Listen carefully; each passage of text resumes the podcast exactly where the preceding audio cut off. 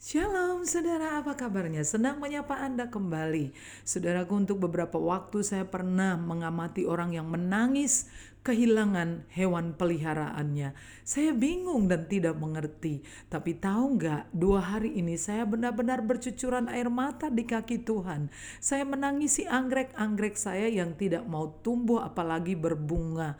Saya sudah menyiram mereka, saya sudah memberi pupuk, tapi kenapa? Apa yang terjadi? Saya doakan, saya meminta hikmat dari Tuhan, dan Tuhan menjawab doa saya.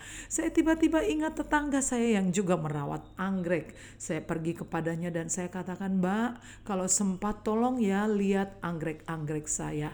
Dia datang ke rumah saya dan dia katakan, "Bawa semua ke tempat saya." Saya angkuti semua anggrek saya bawa kepadanya, lalu dia mulai mendandani anggrek-anggrek saya.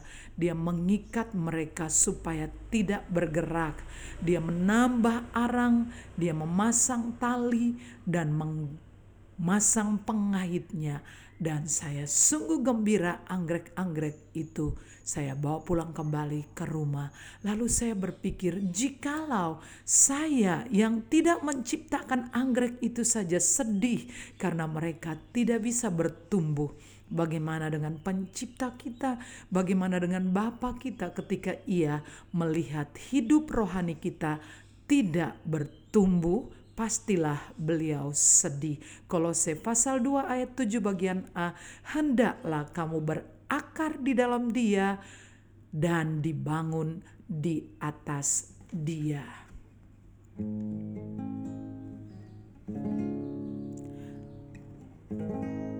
Lebih dalam lagi ku rindu kau Tuhan Lebih dari segala yang ada.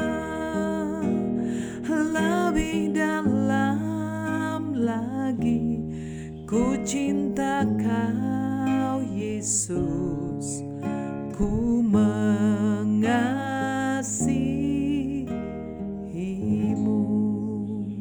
Tuhan memberkati saudara.